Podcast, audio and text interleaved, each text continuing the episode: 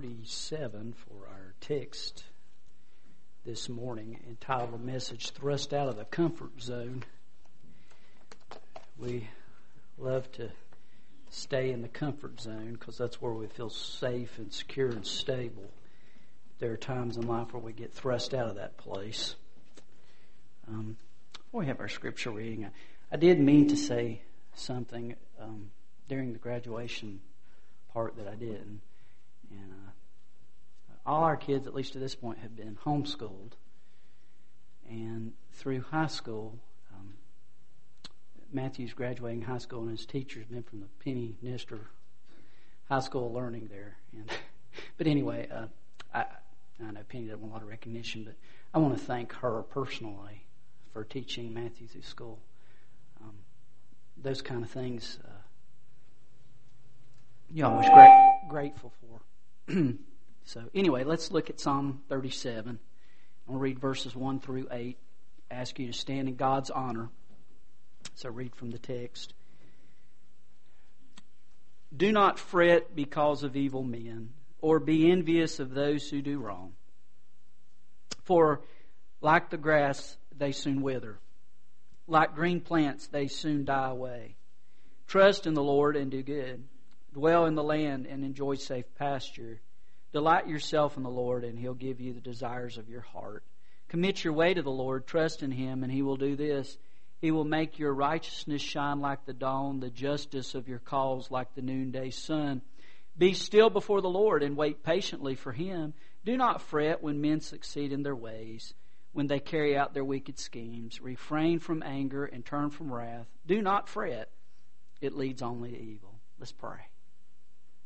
Master, here we come before you. And God, I, I, simply request, Father, that in the time that remains, that you would enable me, Father, to speak with clarity. May I not stumble over my words. And to be concise, Father, in what I say, Lord, not to ramble. But, Father, we pray that there be conviction and, and courage Father, that you would certainly speak because if the Holy Spirit doesn't teach us, we don't learn. So, Lord, we need you. We thank you for these graduates. We thank you for their families. And, Father, we're all in the school of learning. Uh, we're all headed somewhere. Lead us, Lord. Uh, speak to us. In the wonderful name of Jesus, we pray. Amen. Isaac Newton's first law of motion states everything continues in a state of rest until it is compelled to change by forces impressed upon it. You know, you think everything is going to stay exactly like this. It's stable, it's secure, it's safe. The only trouble is change is a part of life. And, and of course, graduates are at a point where uh, it's going to change whether you're going to a, straight to a career working or whether you're going to school, uh, it, it's not going to be the same. You're going to be thrust out of the comfort zone, and and and obviously I'm not a career counselor, so I'm not going to spend any time with that portion of it. I believe you guys can handle that. But God has called me to share from His Word that He loves you and that He wants to help you and we're going to look from Psalm 37 this morning. I just want to share a few principles that I think not only apply to uh, graduates, they apply to all of us. Because God wants to work through us. He's chosen, uh, as we were kidding Wednesday night, as I had shared, I had a teacher, uh, I told Thomas, as, you know, we picked songs to sing, that one of the songs I never realized that first line in. I had a seminary professor, and this is how he always referred to us as frail children of dust. And, and I guess in a real sense, we really all are frail, aren't we? And anyway, let's uh, look at these principles. Starting in uh, Psalm 37, we'll jump right in. First principle base your life on truth that will bless you, uh, not bite you. you. see, there are some things you think, this is great, man. And in the end, though, it bites, it hurts you. And, and uh, he talks about in these first two verses, he says, Do not fret because of evil men, or be envious of those who do wrong. For like the grass, they will soon wither, like green plants, they will soon die away. hey, when you chase a life that leaves God out, when you have a pursuit of what lasts for a short time instead of what lasts forever, and that's what it means to follow God. Hey, that, that, that is, is not the way you want to go. I can promise you it, it will lead to regrets. And what God wants to do is, He wants to provide you guys with a life regret free. And, that's what happens when we really follow Him, when He is at work in our lives.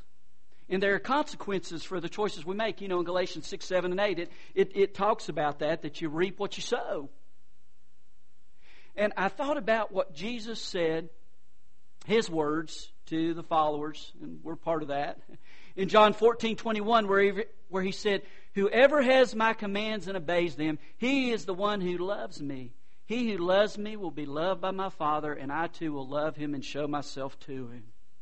It talks about, in the next verse here, it talks about safe pasture. Hey guys, that safe pasture is when you're willing to listen to God and to start following what He says.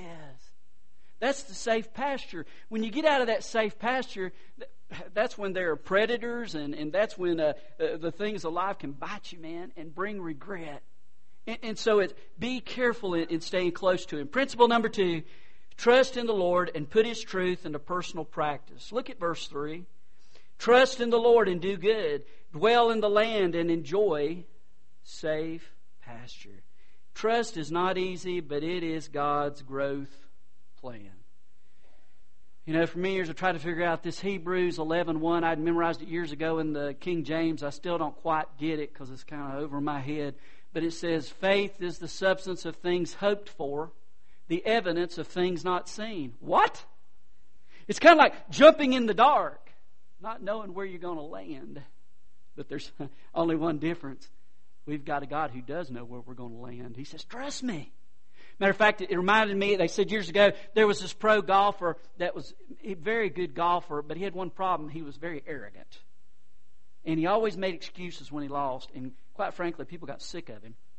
One day, this blind golfer came up to him and he said, You know, you think you're really good, but I think I can beat you in a round of golf. And the golfer, You got to be kidding me. You think you can beat me? He goes, Yes, I do. He says, Well, okay, you name, you name when you want to play. He goes, We'll play any night you choose. uh, anyway, but, but it's, it's tough because you can't see as you follow. And I thought about Abraham. Uh, turn me to Genesis chapter 12.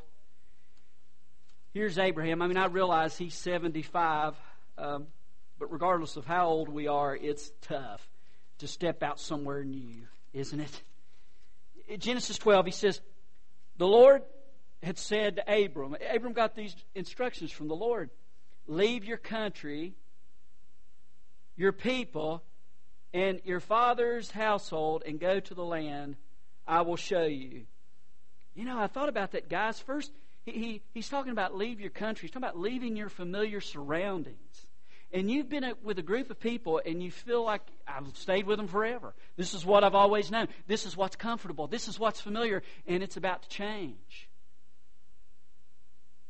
Uh, different people are going to come into your life. Some of those people that have been in your life for so long aren't going to be close by. It's tough. And, and it, you know, not only, you know, and so the surroundings change whether you're still here in Bristol or not. It's, it's just different. You know, it, it, the friends, the people you hang out with, uh, it's going to change. That's what happens. You know, I, I, can remember surrounding wise when I went to seminary. I went down in Texas and I left the mountains. I went to Mars Hill College and I've always loved the mountains. And I cried the whole way down, man. I'm such a baby, the kids would say. But, but you know, I'm thinking, oh, I'll never see the mountains again. Here I am, back to the mountains, you know. God called me back here. This is obviously where I'm supposed to be. You know, I was uh, mountain fed, mountain bred, and mountain led. You know, here I am back you know.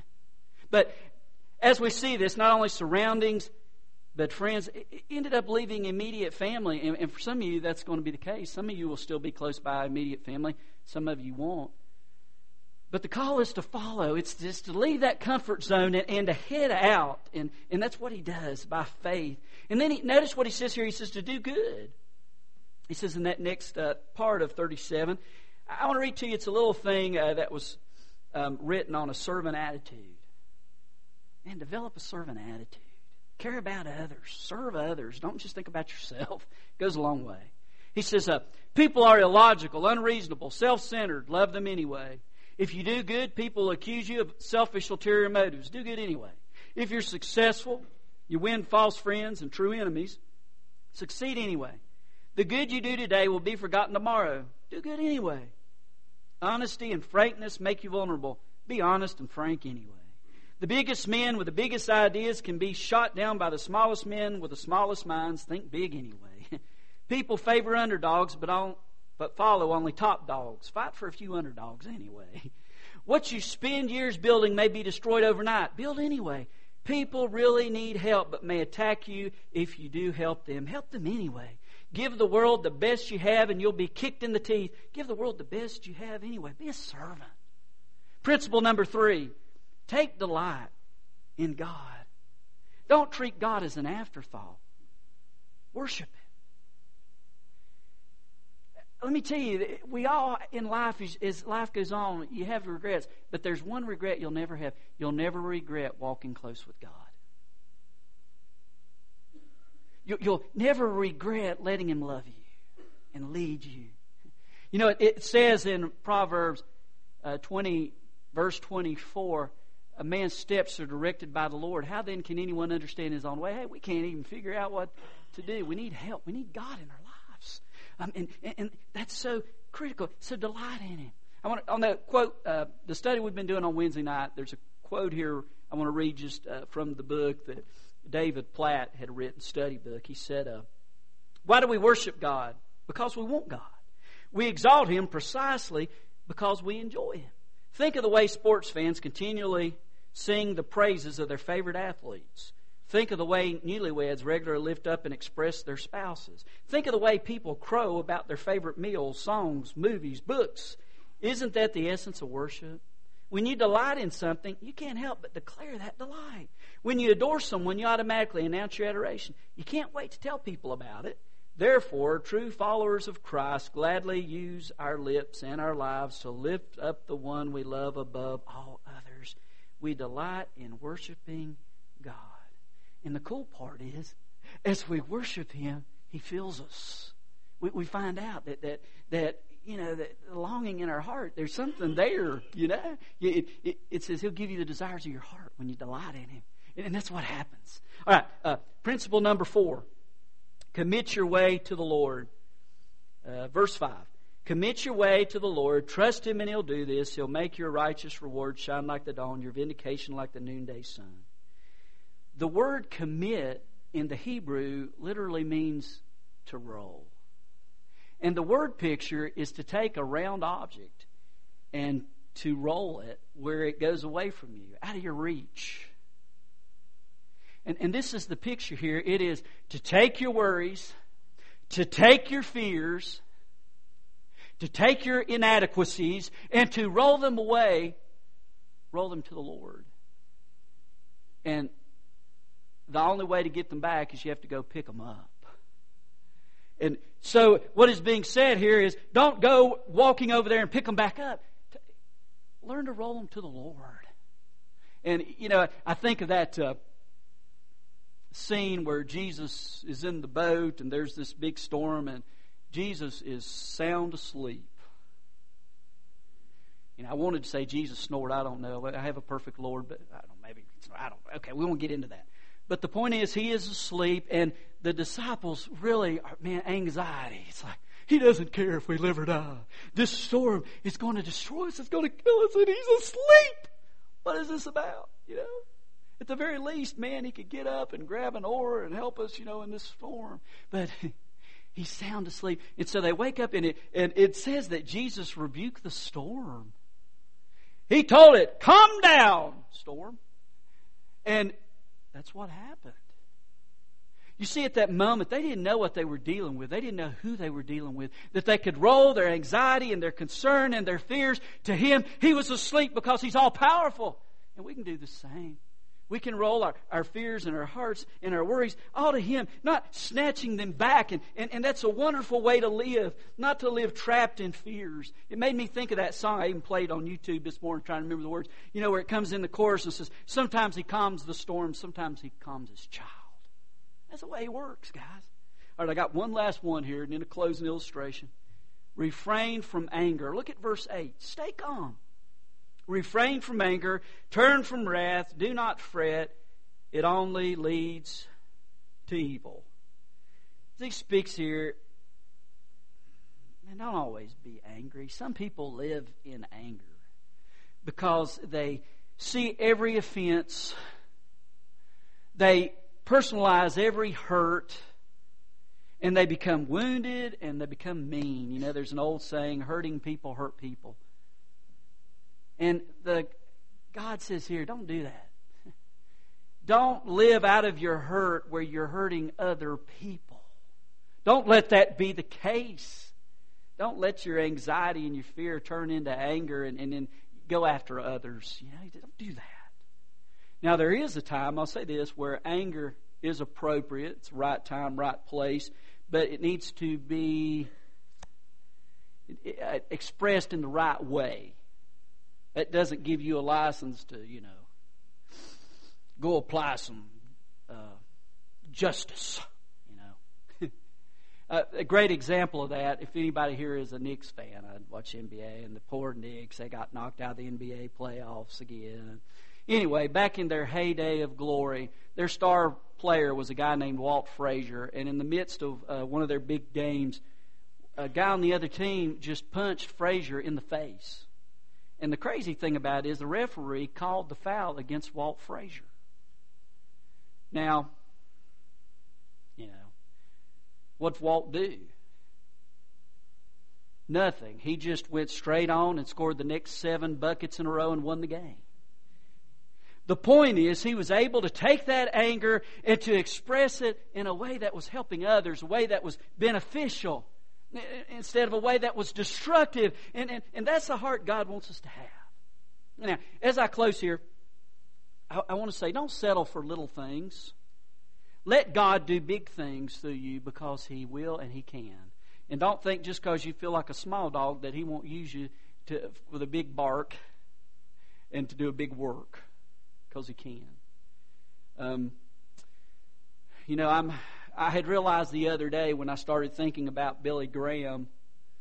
Um, Billy Graham, uh, mighty man of God, mightily worked, but you know, probably unless you're an older guy like me at, at 50, there's a lot of guys that they've heard of Billy Graham, but they don't really even know much about Billy Graham. You know, my generation, you almost take for granted we all know Billy Graham, but a lot don't.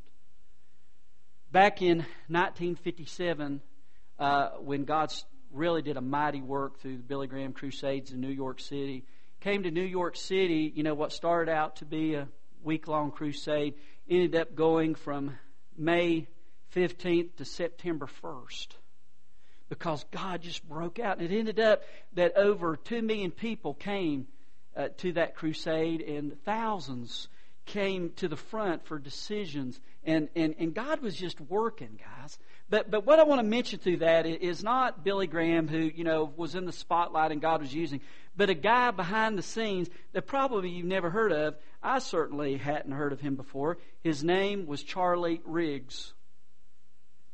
Now, here's the thing about Charlie Riggs Charlie Riggs was a uh, navigator trained by Lawrence Sanny, who had been trained by Dawson Trotman, the guy that founded Navigators. And the thing about Navigators, uh, a guy God mightily had used, and one of the big things they're known for is memorizing scripture verses.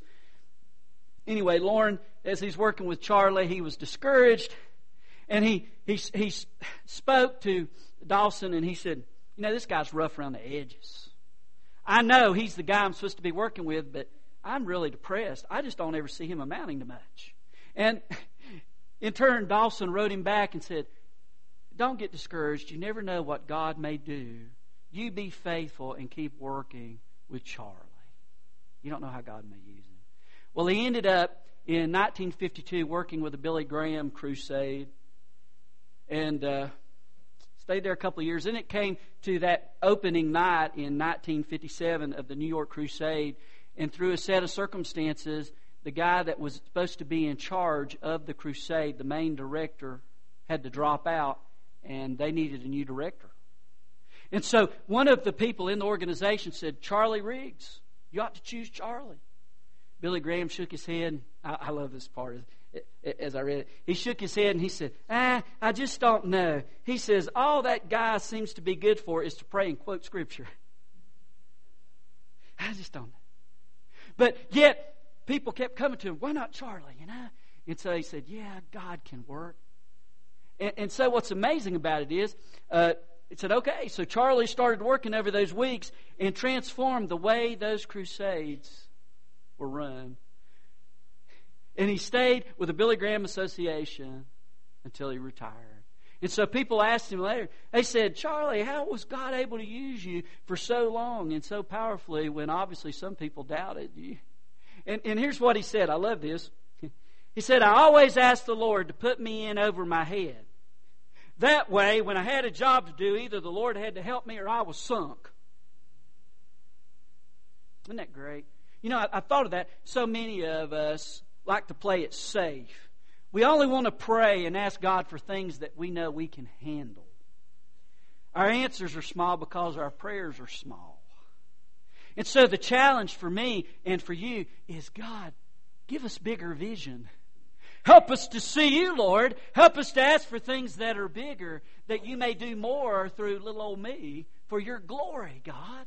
Because it's not about how strong or resourceful I am. It's about you getting the praise and the glory and working through something small. And so to pray in that way, uh, I wrote down a few thoughts as I, I, was thinking about graduates and a change of life, some challenges ahead. Uh, for some, leaving home, going to school away from family. For others, starting a full time job making decisions others used to make for us, or having to pay bills others used to pay for us. It's not hard to find ourselves over our heads. So let's ask God to put us in over our heads, all of us. And then let's watch God keep us floating just when we think we're about to sink. You'll never know the heights if you don't feel the fear of a possible fall. Let's pray. Uh, Lord, thank you for some time to look at your word and some timeless truths, Lord. Father, applicable not just to graduates, but to all your people. Father, we do pray for the days ahead, for your guidance. Keep each of these graduates close to you as they experience something new and people who they have not met before. Father, may they continue to walk with you and seek you, God, because that they will not regret. Uh, Lord, for any who have not discovered and trusted you, Father, I, I pray that would change and they would understand you love them and you want to guide them. Uh, Father, for anyone here for that matter, Lord, who just hasn't said yes to your love, Father, you are amazing. Father, you, you see us as we are and love us anyway, and you continue. Uh, Lord, to chase after us, Lord. You say, Come and, and, and just let me love you. Let me forgive you. Let me give you a new start. Let me show you what life's about. Father, that's you. That's your heart, Lord. And, and I pray, Lord, that we would say yes to that, whatever level we're at, whatever level we need to be at. Let us just experience your love and follow you. And, and Lord, it's when we, we roll it out there to you, Lord, uh, Father, that you work. And, and so, Father, just uh, increase our faith and increase our trust. Uh, show us your work. And, Father, in this time we call invitation or response, uh, Father, bring those to the altar that need to come. Uh, bring those to the front that need to share before the body of Christ here today. Father, just do your work, Lord, and we'll give you the praise. Maybe it's to make a decision right where you stand. I just pray, Father, simply that we follow you, all of us. In the name of Christ we pray. Amen.